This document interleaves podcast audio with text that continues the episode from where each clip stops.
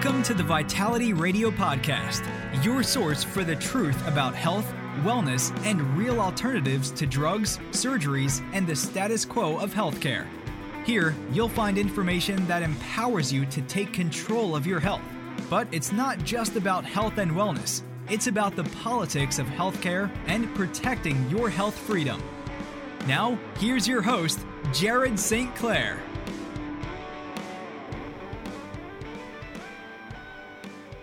Hello and welcome to Vitality Radio. I'm your host each and every week. My name is Jared St. Clair, and I am really happy to announce that I've got a I would say, highly anticipated second visit from a guest who I had on the show all the way back in January of this year. And due to her uh, efforts to uh, forward what she's doing to get important information uh, out in the world, uh, we've taken a bit of time to get back together. But uh, this is a show that lots of you have requested that we do, and we're going to do it. We're going to talk about uh, women's health specifically as it uh, applies to the monthly cycle. Uh, what happens with your period? Uh, what can essentially go wrong uh, versus and, and, of course things that we can do solutions that we have to help with that we also will uh, finish up our conversation that we did did all the way back on episode 289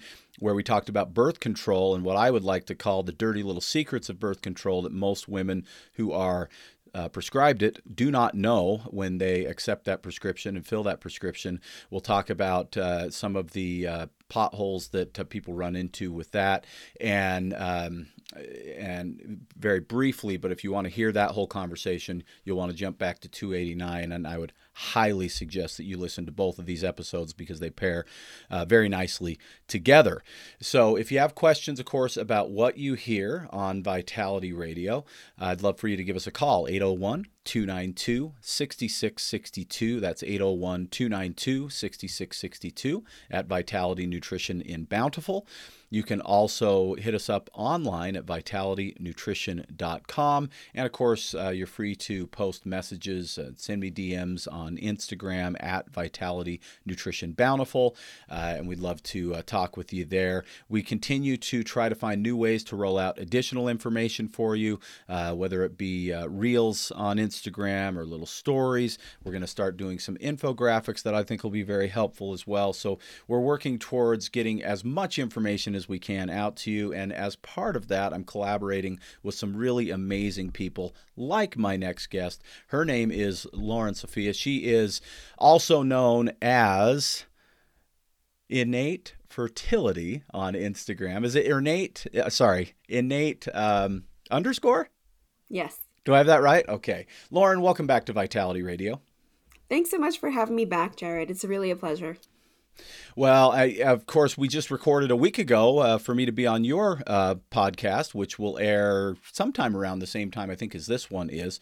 Uh, so if uh, you want to hear me talk about probiotics on uh, uh, Loren's podcast, you certainly can do that as well. We'll link to uh, that show and her podcast, as well as a course that we'll talk about that she offers, and a bunch of other information for you in the show description. So if you're interested in more, and I think you will be, you can check those out. But let's go ahead and get down to it. Let if for those of you who didn't hear episode 289 or it's not fresh in your mind because it was almost uh, nine months ago now, uh, let's uh, get into that a little bit. Loren, tell us a little bit about your story and how you ended up deciding that you needed to get more information about fertility and women's hormone issues out into the uh, public mindset.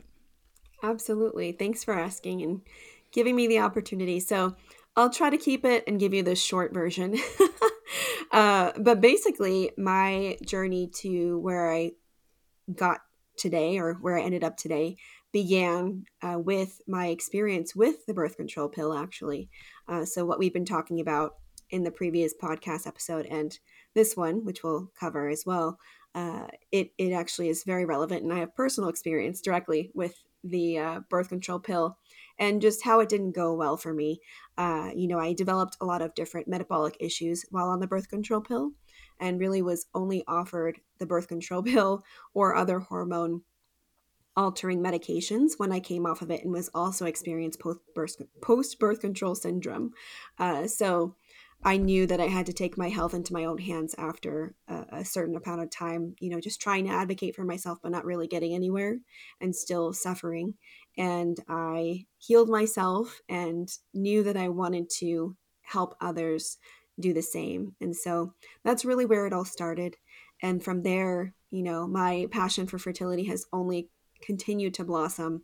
I've been helping my clients regulate their hormone issues and reproductive issues like PCOS and endometriosis, but also get pregnant and have healthy pregnancies and, you know, just feel really empowered going into motherhood and making that transition, whether it's your first time or your second or third time, but just really empowering you to have a healthy and really powerful experience uh, and one that you're not so scared or experiencing tons of stress or tons of pregnancy complications and you know feeling like you can't keep up with your kids postpartum because you're just so darn depleted. So um, it's been my honor to help hundreds and hundreds of women do this and make this transition and i only hope to continue helping more women do the same well, you know, you bring up a couple of things that I think are really important and potentially very, very empowering if people are, are listening here.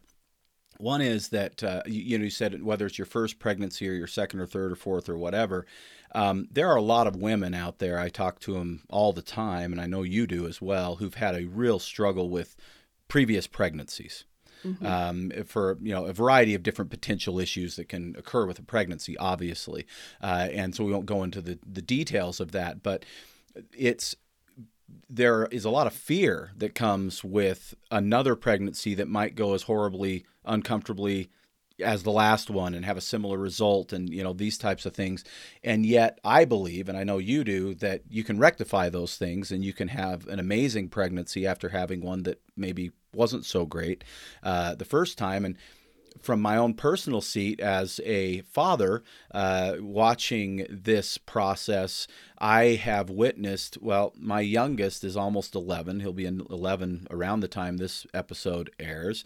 And it was the best pregnancy, best delivery, best everything that we've ever had. Um, and for those of you who know my story, I've had two wives and had children with two different wives, and I can say that that particular one was the very, very best. And I can also tell you why it was the very, very best, and that is because we became way more knowledgeable about how to do pregnancy uh, with that last one compared to how we had ever done it before.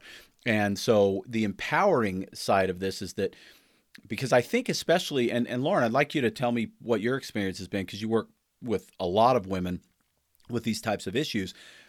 Like I say, I think there's a lot of fear, there's a lot of anxiety, and there's a lot of, um, I feel like there's a lot of kind of hopelessness. Like my hormones are messed up and there's not a dang thing I can do about it.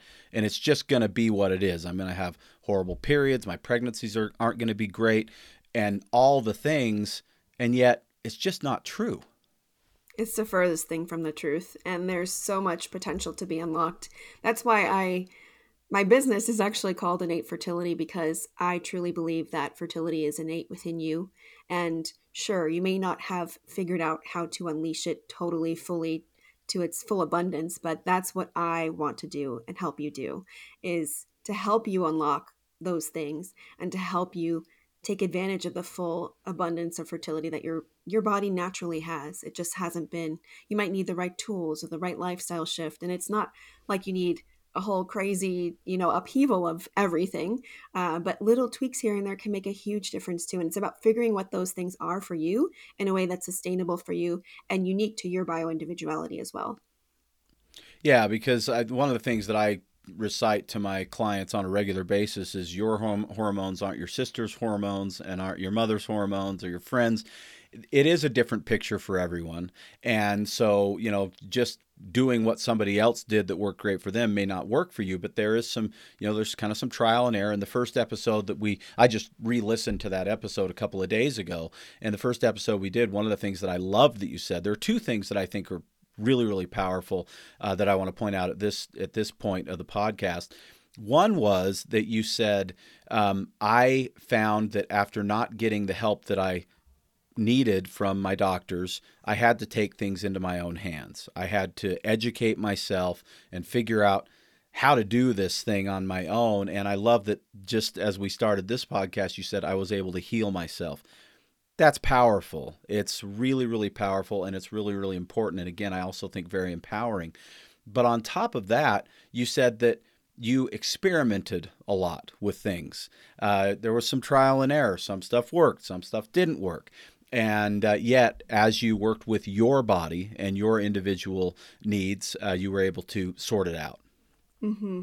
Exactly. It's all about, you know, I think there's something really empowering about being able to experiment. And I think that in today's society, we aren't really encouraged to do that. So I do love that aspect. But the parts of the thing that you have to realize is that you're a unique person. And like you said, you don't have your sister's hormones you don't have your your friend's hormones so doing exactly what they're doing is probably not going to work for you or you know to the fullest at least. You're not going to get the same exact benefits and I, what i see a lot of women doing is compiling information tidbits and pieces from women in their community but also social media and just trying to follow a mishmash of different things uh, and not really knowing how to listen to themselves and what they need and so they're following kind of like this amalgamation of information that really doesn't take their body into account.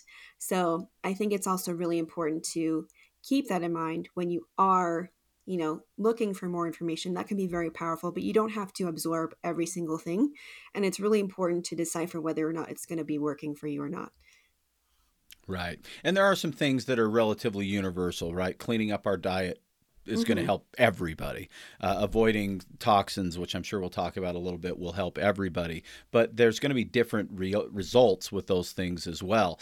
And so, I'm at this point, I'm going to tell you that the next thing we're going to talk about is if you are currently on birth control or have been on birth control, and you feel like um, you're you're having side effects or issues associated with it, or you're concerned that coming off of it might may cause problems, things like that I would suggest that you actually pause this episode right now, go back to episode 289, and get all the backstory on birth control. I think that will flow much better for you, and it'll make a lot of sense as we go into this next next section. And of course, you can listen to them in reverse, whatever works for you. But you may want to go back to that episode. It is linked in the show description and check that out first, and then continue with this one. But let me ask that next question then. So for women who are um, experiencing issues with birth control, have experienced issues with birth control, whether it's in the rear view, rear view mirror or it's currently they're still using it.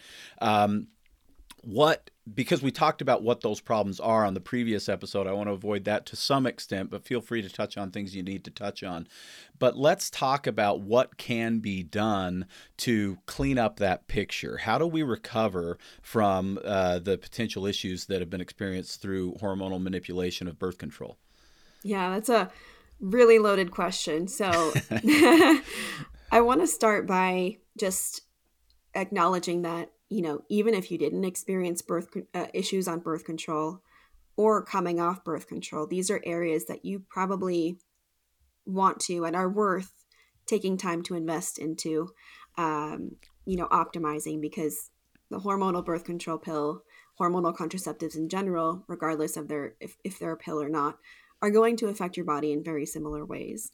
And of course, they can manifest in different ways, these issues, uh, you know, kind of exponentially. Uh, but, y- you know, I would consider taking the time to address these areas, even if you didn't experience issues.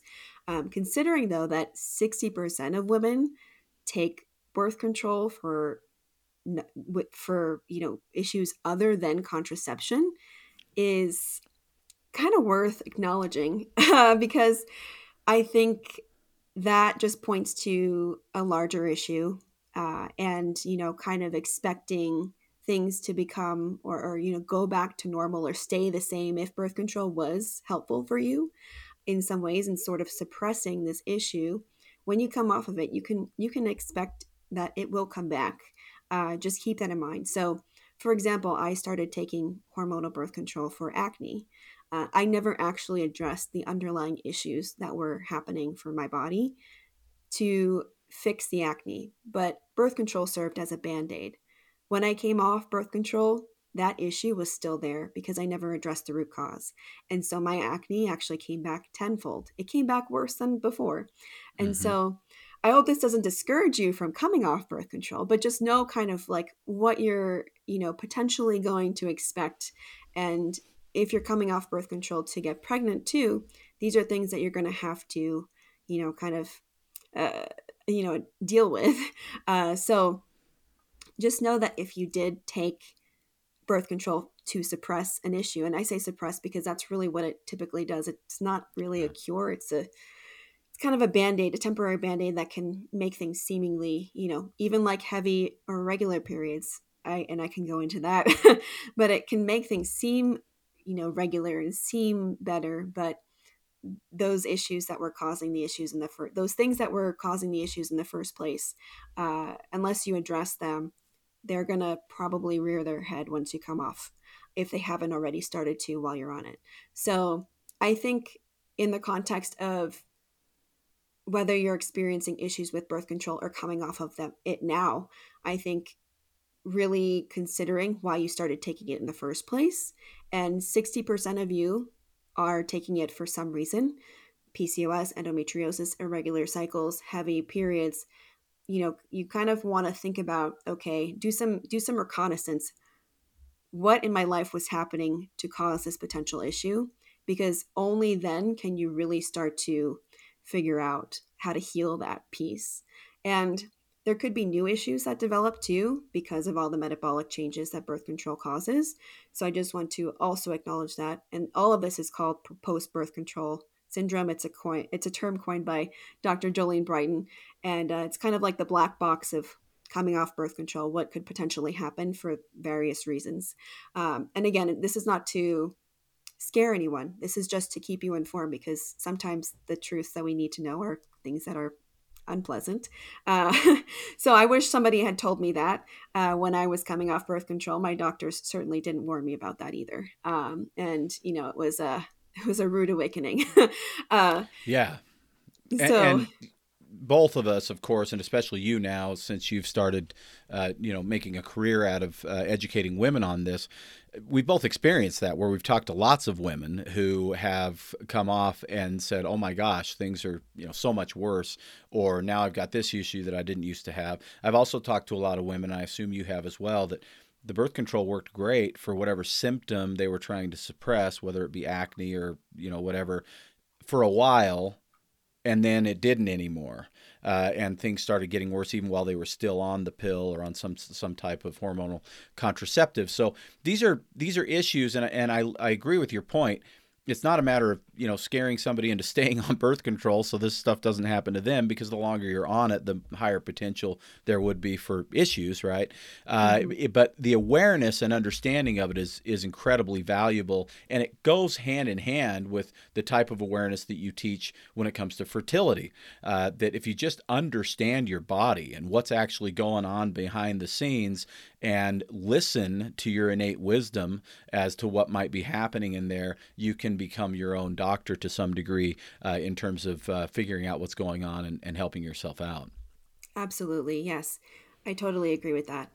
And uh, I guess to continue down the path of, you know, really understanding how women can support themselves, I think it's also important to be aware of those issues that could potentially crop up and how it works. Um, so definitely go listen to the last episode that we were on. But I think in regards to the different areas, so, so because it affects so many different areas of your health, including fertility, there are many different areas that you would want to consider addressing when coming off of it or even while on it because i think the best time to start supporting these areas is actually while you're on it if you're considering coming off of it in the future uh, so the first thing is egg quality uh, birth control can actually affect egg quality. Uh, and, you know, this is measured typically by the fertility uh, markers AMH, which is anti Müllerian hormone, and antral follicle count, AFC. Uh, so both of these can be significantly lower or, or markedly lower in women on birth control. Uh, you know, this doesn't necessarily mean it's permanent. Uh, these numbers can improve over time, but the timeline is not very clear in the literature. So you may find that your egg quality markers, and you know, they're not definitive AMH and AFC. Uh, so I want to also clarify that. But it's really important to uh, kind of know that you might want to work on optimizing your egg quality because birth control is an oxidative stressor. And so eh, oxidative stress causes uh, a lot of uh, degradation in different health areas, including egg quality. So I think it's really important to uh, work to improve your egg quality, number one. Uh, and then your endometrial lining will be thinner, uh, especially if you've been taking it for over 10 years or more. Uh, so, your endometrial lining is really important. It's also called your uterine lining. And that is very important, especially if you're trying to conceive. To you're coming off birth control to try to conceive or with the intention of trying to conceive because that is what is going to act as the plush house for your uh, fertilized egg uh, once it implants. And if you are suffering from uh, a thin endometrial lining, you know, you may suffer from, and it, it may cause an environment that is not ideal for the fertilized egg to implant into. So you may be looking at either chemical pregnancies or recurrent losses. And you really want to have a plush, lush endometrial lining to support implantation and to carry the uh, development and growth of that fertilized egg and embryo uh, throughout pregnancy. Uh, so that can be really important as well. Uh, if we so, can, mm-hmm. sorry, I was just going to say if we can stop there, then uh, because those are two obviously very related issues in terms of fertility and potential fertility issues moving forward. Um, let's let's talk about things that you uh, have discovered, what the research shows, and your personal experience shows in, as to how a woman can help to improve those two issues: the the quality of the egg and uh, the uh, endometrial lining. There's a lot of overlap. So, egg quality will be important for creating estrogen and progesterone as well. Uh, because when I say egg, I actually mean follicles. Uh, and the follicle is basically what contains the egg. And mm-hmm. at ovulation, it, it, ruptures and releases the eggs, but it's often referred to as egg quality, not follicle quality. So I'm just trying to use a term that is pretty well known. But um, the okay. follicle quality will influence uterine lining thickness as well. Uh, so, uh, this is important because in the follicular phase, follicle, as you can kind of see where the terms are kind of overlapping, uh, your uterine lining will grow and get thicker in response to estrogen, which is being produced by the follicle in your follicular phase as it's preparing and maturing and getting ready to be ruptured during ovulation. Uh, so there's a lot of overlap and what I will talk about too is there's there's no way to compartmentalize really anything and I think it's really important to when you're regardless of whether you're coming off birth control or trying to get pregnant or both, you know, in general fertility, there's tons of overlap and you don't really want to kind of like compartmentalize anything because that's just going to jip you from other potential benefits and everything is really connected too. So as okay. you can see, egg quality is very connected to endometrial lining thickness uh, because estrogen helps build that endometrial lining. So if you have poor egg quality, you're going to have poor endometrial lining thickness, a thin uterine lining, because your body is not producing enough estrogen to make it thick enough, if that makes sense. Your body also may not be producing enough progesterone to maintain that thickness, which comes after ovulation. So, really, to support egg quality, uh, there's generally speaking, you want to increase antioxidant status. That is like the number one approach. And uh, that can, you know, kind of trickle down to many different things. Reducing inflammation, uh, that's another big thing. Reducing free radicals, reducing toxin exposure. Um, but also, you know, it can be as simple as eating more fruits and vegetables rich in antioxidants. I find that a lot of uh, women they do get a lot of uh, vegetables and fruits, but they don't prepare them properly. So, really making sure that you're preparing your foods properly to unlock all the nutrients that these foods can provide. So, for example, soaking and sprouting, fermenting, etc. Uh, and also just eating enough protein because that's really important for energy production as well, and just maintaining general health and well being. your body needs to create energy to maintain your eggs. And if it can't, it's going to start diminishing the quality of those eggs. And you're going to start losing eggs. So, you know, we're born with millions of eggs. And then, uh, don't quote me on that number though, because I, I, I know there is an exact number and an average. I just cannot remember it right now, but there is a specific number we're born with. And over time, it drastically declines, you know, depending on who mm-hmm. you are. Where do they go? You know, it's not like you ovulated them all. You don't definitely don't have enough cycles in one lifetime to ovulate them all. They just, you know, once your body cannot maintain them, it, they they die. So uh, I think it's really important, just like any other cells. And eggs require so much energy to maintain themselves. They're more energy dependent than a skin cell, a heart cell, which is crazy because your heart is a vital organ. Uh, so, fertility in general yeah. requires a lot of energy production and being able to produce energy. And, you know, I think being able to support energy production getting enough micro and macronutrients, antioxidants to offset oxidative stress that could potentially cause um, those eggs to be, you know, start to diminish quality and die. And egg quality too has a lot to do with chromosomal abnormalities, which are the leading cause of loss. So it's really a good idea. It will support your fertility journey in so many different ways, uh, including making enough estrogen, ovulation, progesterone, uh, you know, mitigating uh, as many birth defects as possible, etc.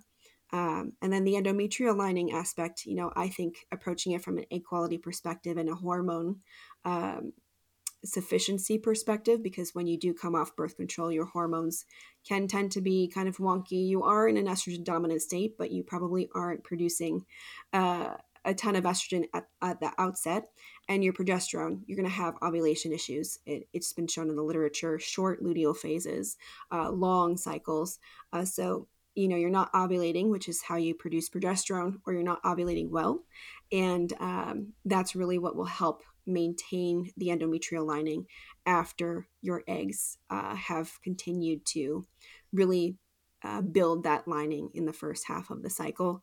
Uh, so, I would say increasing things, increasing blood flow, doing things like exercise, making sure you're breathing properly. You know, we, we go throughout the day having shallow breaths, almost kind of like mm-hmm. panting. And I think a lot of people don't have a self awareness around this. We breathe through our mouths. This all can really slow down our ability to, um, you know, circulate blood properly to all the areas. And also, if we're stuck in a chronically stressed state, our body's not going to push blood to our reproductive organs. It's going to push blood and focus blood flow around the most critical organs, like the heart and the lungs, to keep us alive. So there are so many different facets and factors. Um, it's definitely sort of like, uh, there's so many ways to approach it depending on how you live your life and what the areas of opportunity are. But those are kind of like the general goals that I will look for and, and sort of areas that I will look for in a person uh, and, and how to optimize those areas if they are struggling with these two different things. Okay, so then to recap that, we've got antioxidants, which of course we know are vital for you know million different reasons uh, in health generally, but because of the impact of uh, the hormone uh, shifts that happened with birth control, um, we end up with a high level of oxidative stress. That's correct. Mm-hmm. And then, and, and that means a higher need for antioxidants. And of course, there are a mm-hmm. lot of ways to get antioxidants. Food is the best medicine if you're willing to use food in that way. And there's a lot that we could talk about there, but we won't have time. Uh, but also, there are some fantastic supplemental antioxidants that you can use as well. Anything that's going to help to reduce the oxidative stress, protect the cells. And then you also mentioned stress itself uh, briefly and breathing and exercise. And of course, we know that exercise and breath work are both fantastic to calm the fight or flight response, bring us back into a state of rest and digest. So if we're focusing, and, and this is one of the things, Loren, that I think is interesting, and I don't want to get into IVF and all that here, but I've talked to a lot of women who really are struggling, who are they're considering IVF, doing IVF, that kind of thing. And one of the things that I always see in their eyes is a high level of stress. Like they're really stressed out that this isn't going to work. It hasn't worked in the past. It's maybe not going to work in the future. And I think, you know, that's like symptom one that they should actually be addressing uh, way above fertility is getting on top of the stress response uh, so that their body can actually do what it's designed to do. And stress hasn't shut down so many of those systems that help that work. Let me ask you another quick question. What about nitric oxide? Do you know anything about the benefits of nitric oxide when it comes to uh, the the uh, endometrial lining, uh, the quality of eggs because of the blood flow benefit there. I'm curious if you've read anything about that. Not specifically supplementing it, uh, or you okay. know, uh, there are certain supplements that you can uh, implement that will help blood flow increase nitric oxide. Mm-hmm. Um, so that that you know anything that increases nitric oxide, I would say would probably be a really great um, uh, support. So like even beet powder, uh, yeah, yeah. something like that, or eating more beets would be excellent. Uh, in addition to though, I feel like you know I nutrition isn't the only thing that is important here, especially if you're struggling with fertility. And I think a lot of women get that wrong. So they miss other opportunities, like the stress component that you were saying. They're like, but I'm eating all the right things, I'm taking all the supplements, but this is not, you know, I, I can't seem to.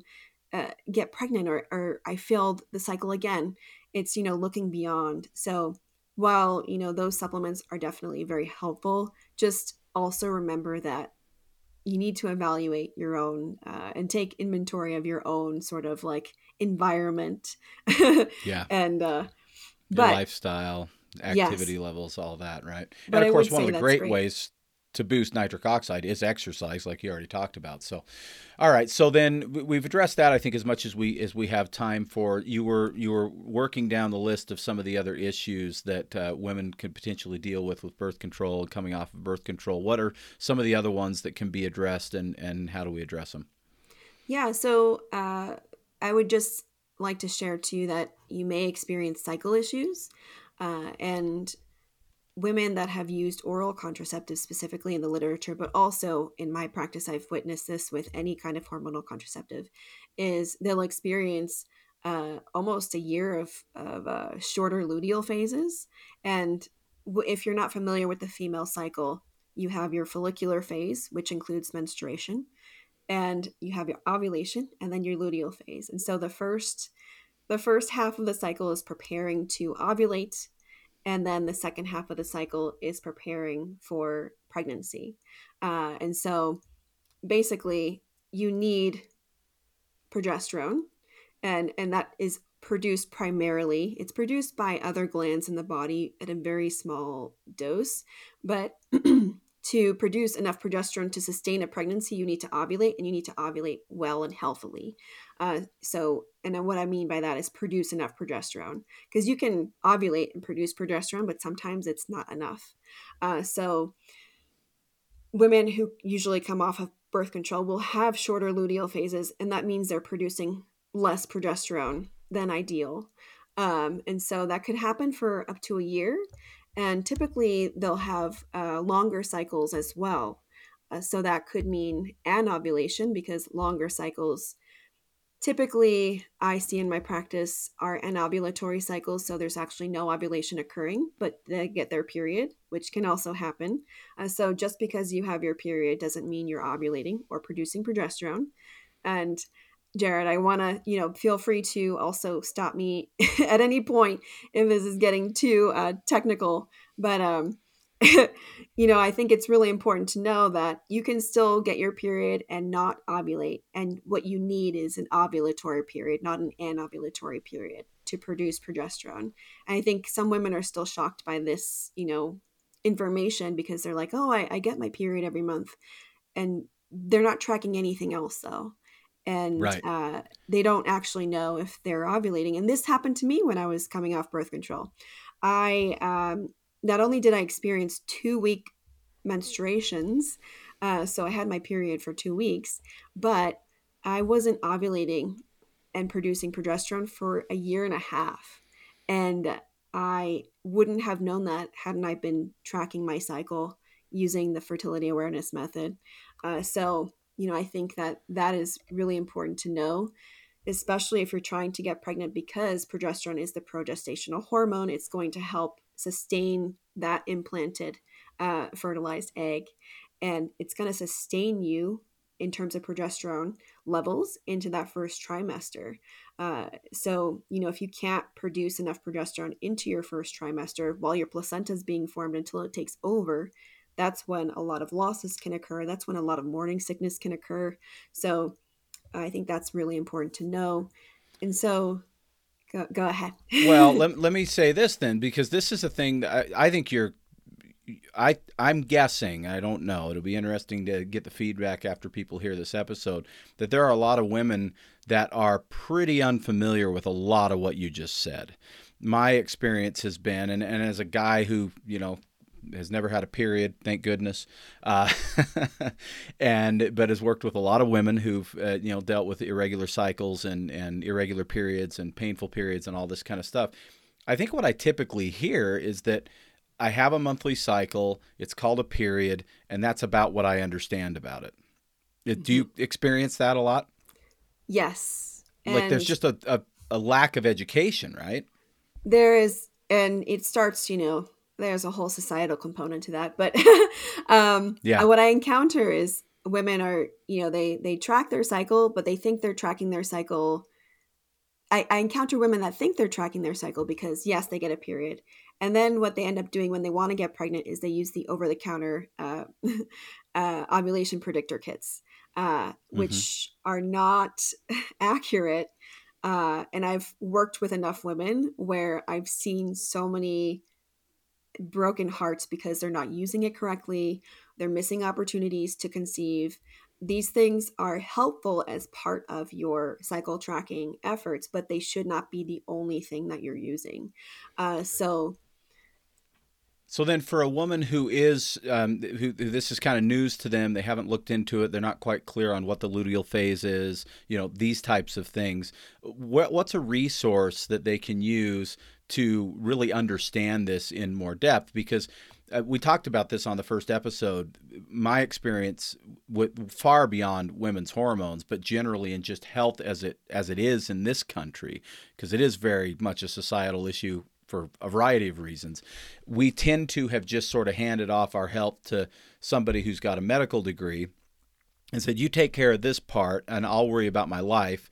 Uh, you worry about my health. And obviously, people listening to this episode uh, or this podcast, listening to shows like yours, um, following uh, people like you on Instagram, are a little more aware, maybe a lot more aware uh, for sure. But I know there are a lot of people listening right now that don't have a good feel for all of this. So, what's a resource um, that uh, you're that you can help people with that want to dig a little deeper into this and really understanding what the cycle is, how it works, what the phases are, that kind of thing? Yeah, absolutely. And um, you know, for anyone overwhelmed by what I'm sharing, I think it's this is kind of what in my my point of view from my point of view i think this is what we should have been taught in school i think this is what every parent should be teaching their daughter so that said i know that that is not the case and you are not alone if you are completely confused at what i was just sharing because i myself didn't know it at at one point and i didn't know it until my mid 20s so that that is shocking and what's beautiful about this though is that having awareness around your cycle, being able to track your cycle with fertility awareness, which is a method that has several different sub methods. So you can find a method that works for you, uh, but you can use it to get pregnant and you can use it as a contraceptive as well. And it's non hormonal, it's just using the signs that your body gives you to be able to track the different phases of your cycle, understand when you're ovulating, understand when your period's coming, so that you can either protect or not protect if you choose to.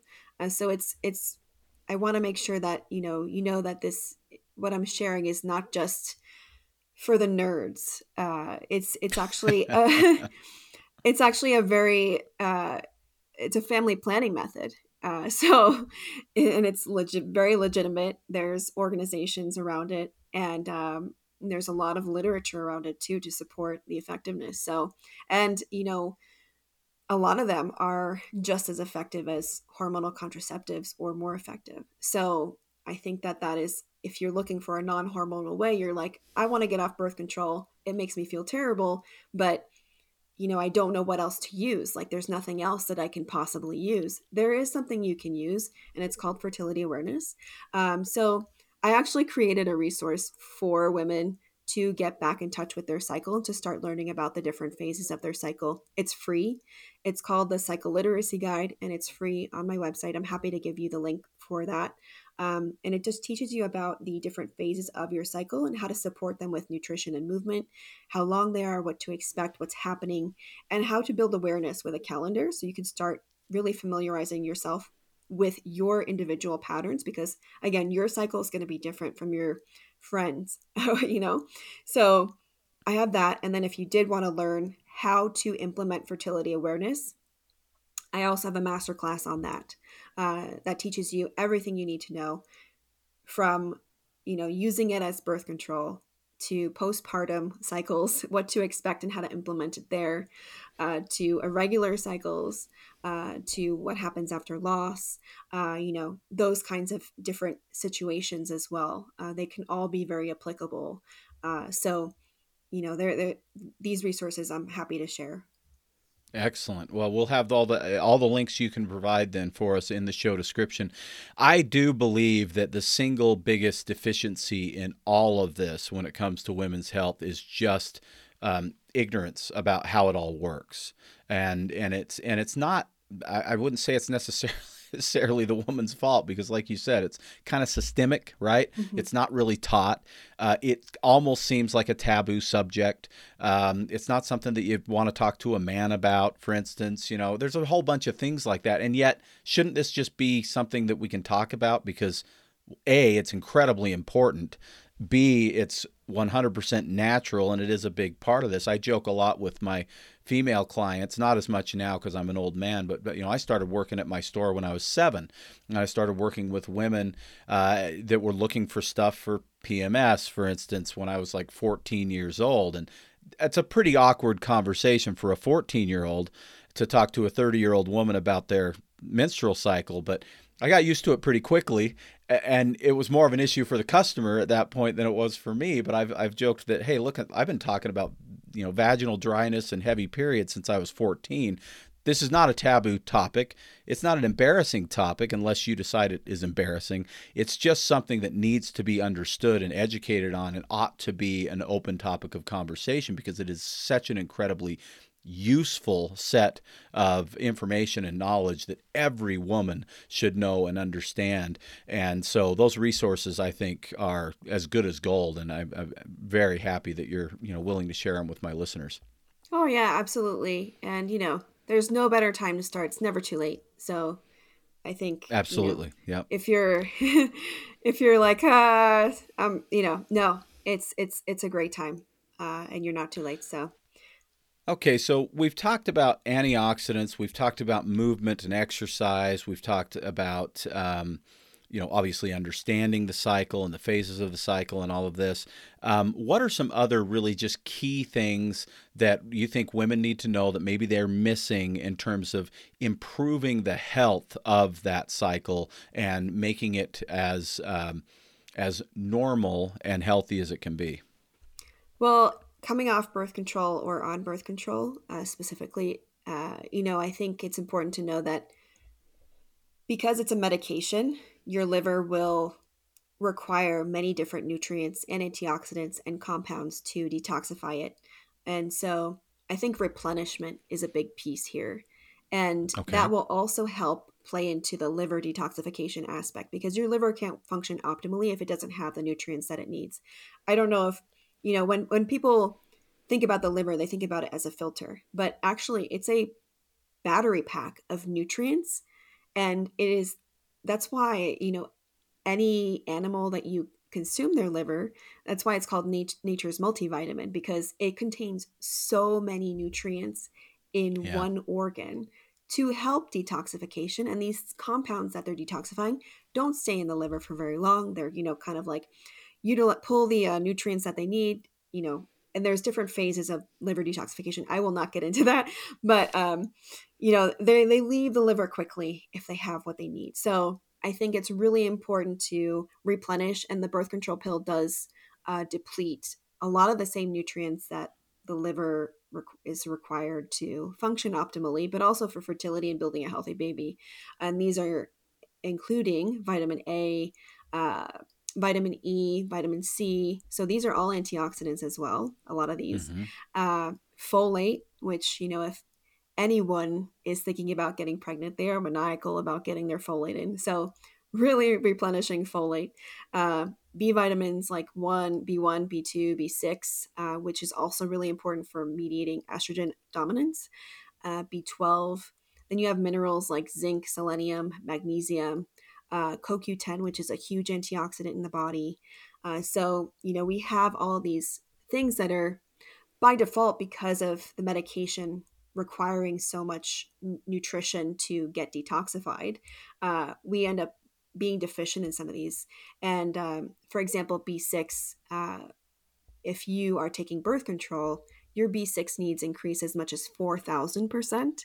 But I highly doubt that you have been making a concerted effort to get 4,000% more B6 if you're taking right. B6 uh, birth control. So I think this is also really important. So it, it, it will help support the liver to get back online and detoxify and you know perhaps your liver it has been fine and you know depending on your nutrient status and your diet but typically there will be a lot of replenishment required and there will be sort of a sluggish liver as a result of it being so deficient in a lot of these nutrients and continually bombarded with medications on a regular basis in addition to everything else that it's been trying to detoxify as well, uh, like environmental toxins and things like that.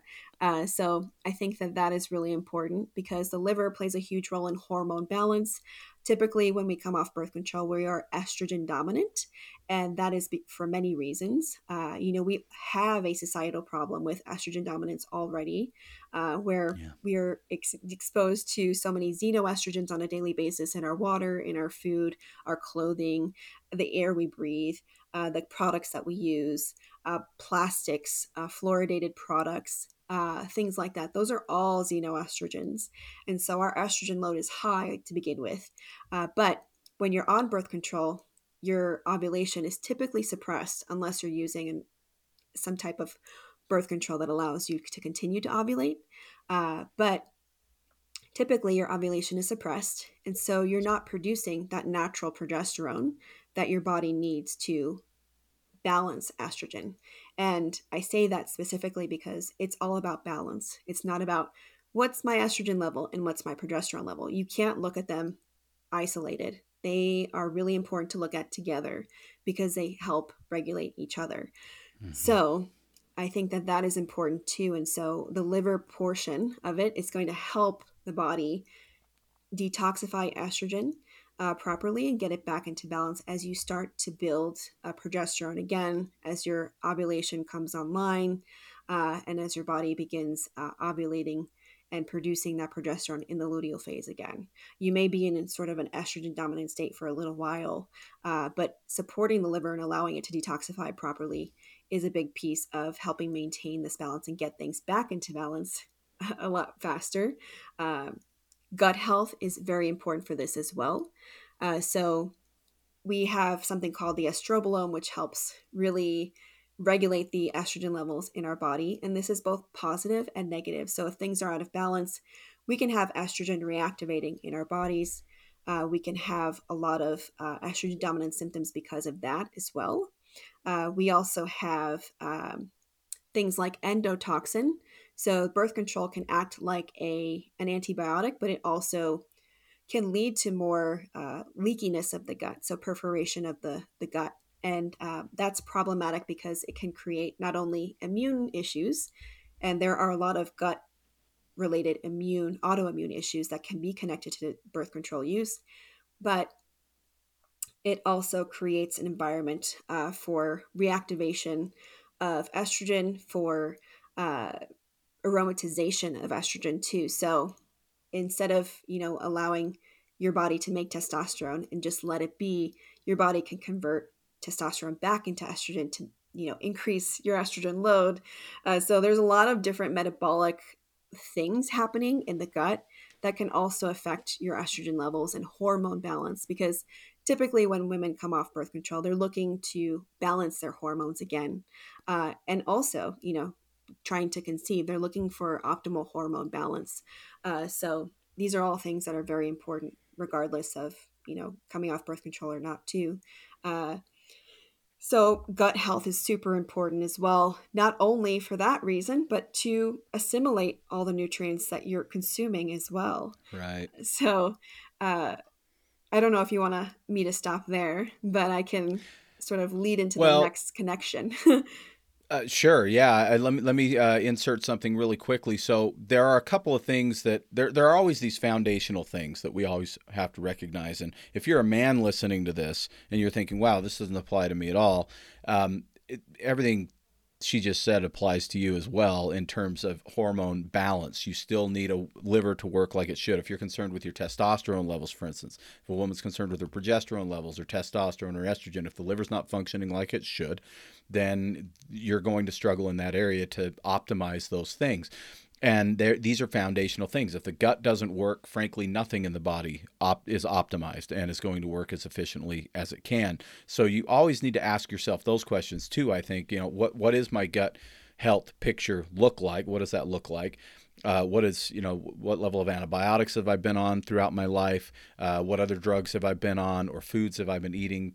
You know things that are have are loaded with glyphosate that may have been creating issues uh, for me and uh, address those things because even if you're looking at your cycle, and I think this is a real problem that has been largely created by the way that medicine treats disease in this country, and that is that it treats the symptoms down as opposed to the root cause up, right? And so if you're saying, hey, my hormones are out of whack, I'm going to address my hormones, but your gut is also out of whack and you're not addressing that, or your liver's also out of whack and you're not addressing that, you're missing the mark by shooting straight to hormones without looking at the underlying things that could actually be root cause for that. So I just want to point that out. So, yeah, move on to the next portion. Yeah, absolutely. I think that's a great point and it goes back to even just like considering supplementation. Just like make sure that you can take that eagle eye view and make sure that you're not pigeonholing your progress by just trying to slap a supplement on it uh, and not right. missing these other big areas that you could be, you know, optimizing. So, uh, gut health, again, really important. And it also helps us digest the nutrients that you need for thyroid function, which is very important for uh, a healthy menstrual cycle. And uh, I think I want to go back to the gut health piece just one second. It is not uncommon to have cycle issues and gut issues at the same time. It is actually quite overlooked uh, as you know gut issues being a driver of cycle issues. Uh, so I want to keep that in mind. And I myself developed candida while on birth control, so that was really fun to deal with, and that's fungal overgrowth. My tongue mm-hmm. was white. It was really, really not fun to deal with. Um, so going back to the thyroid, uh, you need gut health to digest all the nutrients that allow you to assimilate uh, to assimilate all the nutrients that are important for thyroid function. And your gut is where partially uh, part of your thyroid hormones get converted. So about 20% of your thyroid hormones get converted in your gut as well uh, so I think that's really important. Gut health plays into thyroid health, and thyroid health plays into gut health because thyroid health also helps motility. You know how quickly you can digest food. Um, if you have constipation, you know that could be a thyroid issue. Uh, if you're not digesting your food all the way, you know there's pieces of food in there that could also be a thyroid issue. Uh, it's all connected again. And uh, going back to thyroid too, um, it's very common in the literature too. It's it's a very common connection to associate uh, cycle issues with thyroid issues as well. So mm-hmm. it's not uncommon for women with hypothyroidism or Hashimoto's to have severe cycle issues, uh, you know, regular cycles, long periods, and ovulatory cycles. So all of these things again are really connected. Uh, the thyroid is required for ovulation as well. So, you know, just considering the really important uh, aspect of creating progesterone when it comes to your cycle and you know for fertility and also just general female well-being uh, your thyroid is a big part of creating progesterone uh, that really happy hormone. Uh, so there's that. Um, I think also looking at stress. Uh, you know, I think uh, as we discussed earlier, birth control increases oxidative stress. Uh, so that those are free radicals that you know you might be more familiar with hearing that that kind of like terminology if you've ever done a anti-aging if jared's done an anti-aging podcast. I'm sure that the, that terminology is thrown around. Mm-hmm. oxidative mm-hmm. stress leads to aging. Uh, free radicals lead to aging and you know dna damage and all that stuff. Um, so and also inflammation. Um, there's a lot of uh, stress hormone dysregulation caused as a result of birth control. So really figuring out not just from addressing gut and thyroid and you know these nutrients which will also play into each other and help you address stress and be able to better cope with stress but what are your stressors? You know everyone has different triggers everyone has a different sort of uh, demand and supply uh, everyone has a different environment that they live in uh, so are your stressors you know your job uh, are you having in a toxic relationship with your partner? Is there familial uh, dysregulation?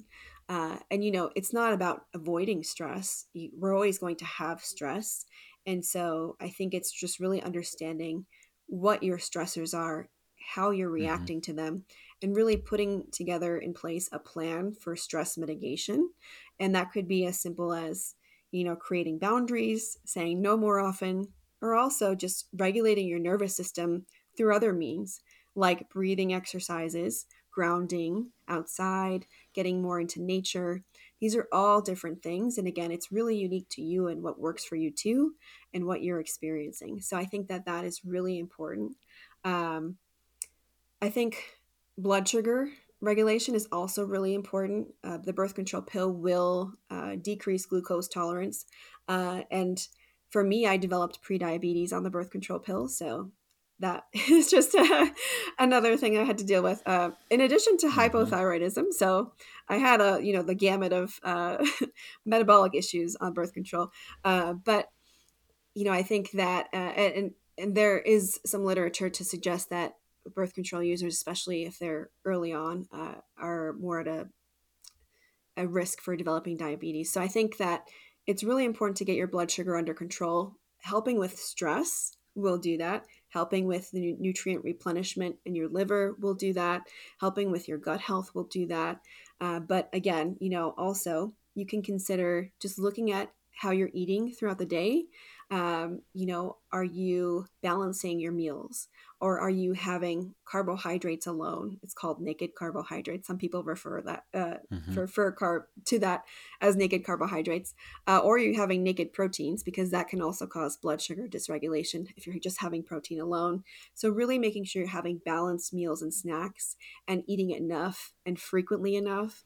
Uh, whatever you know that means for you because everyone's a little bit different when it comes to this but I think balancing your blood sugar is really, really important for reducing stress, for supporting thyroid function, for supporting progesterone utilization, for supporting, uh, you know, gut health as well, because both can affect each other. So I think that's really important. And um, yeah, I think those are kind of like the different areas I would hit and focus on, uh, especially if you're on birth control or considering coming off of it or are struggling while you're off of it right now. Right. Okay, so we have run up against our deadline. We're actually a little bit over. Uh, so we're going to uh, need to wrap this up. Uh, Loren and I talked prior to recording, and we do want to do a show on fertility specifically, uh, which, of course, all of the information you've just heard plays a role in that as well. Um, but we'll go into a little bit more detail and uh, try and answer some more of your questions. Uh, to wrap this up and, and try and give you a little bit more. Um, I don't know, simplified, I guess, uh, instruction uh, in terms of what's just been said, because I think this information is is super valuable. I love what you said, Loren, about the eagle eye view. You know, like take a step back, look down upon yourself and your world and kind of see what all the inputs are. What does your diet look like? What other types of symptoms do you have? If you're dealing with female hormone issues with your cycle uh, for whatever reason or whatever those issues might be, are you also dealing with gut issues? Are you also dealing with blood sugar issues? Are you also dealing with thyroid issues? Because all of this stuff, the body doesn't have any independently working parts. Everything is connected to everything else, and nothing functions as well as it otherwise could if there are broken parts in there, right? It's not entirely different from a car. You know, you can pull one part of an engine out and the whole engine doesn't work.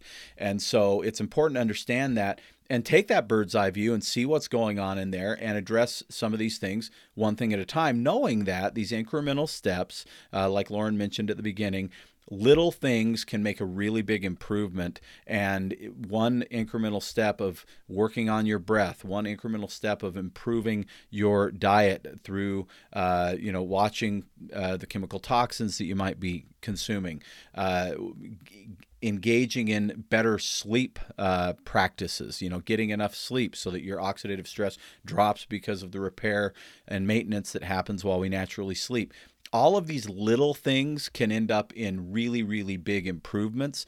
And I want to say that specifically because the word overwhelm has been used in this show. And it is a very potentially overwhelming thing to feel like, well, okay, so now I just heard these two people talk about all the things that can go wrong and all the areas that I need to look at. Start with something that you know you can handle now, work towards the next thing, and continue to make these improvements.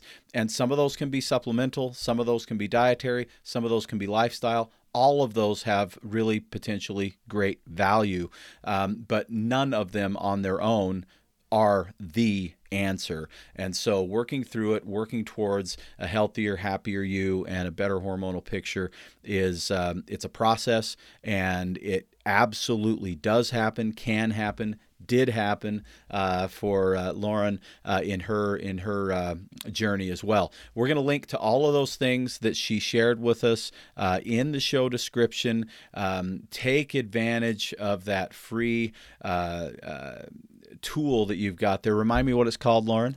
Cycle Literacy Guide. Yeah, the cycle literacy guide. I think that is incredible. I'm going to take a look at that as soon as we're as soon as we're done recording. I think that's awesome. Take advantage of that. Uh, look into uh, the course uh, that's available so you can really, really get on top of it. Once you have the education it, then it's about implementation, and again, you can start small and work your way up. But uh, we do need to cut uh, this thing off here. I'm going to have to do some edits after the fact to make sure we can fit it into the time allotted. I hope it's been helpful for you. Uh, we'll get as much of this information out to you as we continue to move forward. I've actually got a couple of really fantastic guests coming up that are also going to be talking about uh, women's health issues, and I think that you'll find that uh, as you pair these uh, these messages together and this information together, you're going to be a much more empowered uh, woman when it comes to taking care of your health. Any parting words, Loren? Yeah, I think uh, just start small. You know, just make one little change every week or every other week, and it could be something that you're the most attracted to. So if you know grounding was like, oh, that sounds great to me, just try to incorporate that. And until it becomes a habit, then incorporate the next thing and maybe that's eating liver more often because like supports like. So uh, you know something like that but don't uh, don't feel like you have to boil the ocean uh, all at once Sounds good.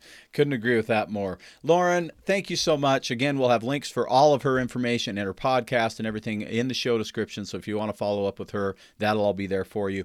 Uh, in the meantime, if you have questions, call us at Vitality 801 292 6662 or jump online, vitalitynutrition.com, and we can help you answer questions there as well. Loren, thanks for joining me on Vitality Radio. Thanks for having me, Jared. It was a pleasure. I appreciate it very, very much. I look forward to working with you again soon. And for you listening, thank you uh, for uh, giving me a reason to do this show. Uh, your listening ears and uh, the feedback that I get uh, saying that this has helped to support your health journey is all I need. I appreciate it so very, very much. Thanks for listening to me. I'm Jared St. Clair, and this has been Vitality Radio.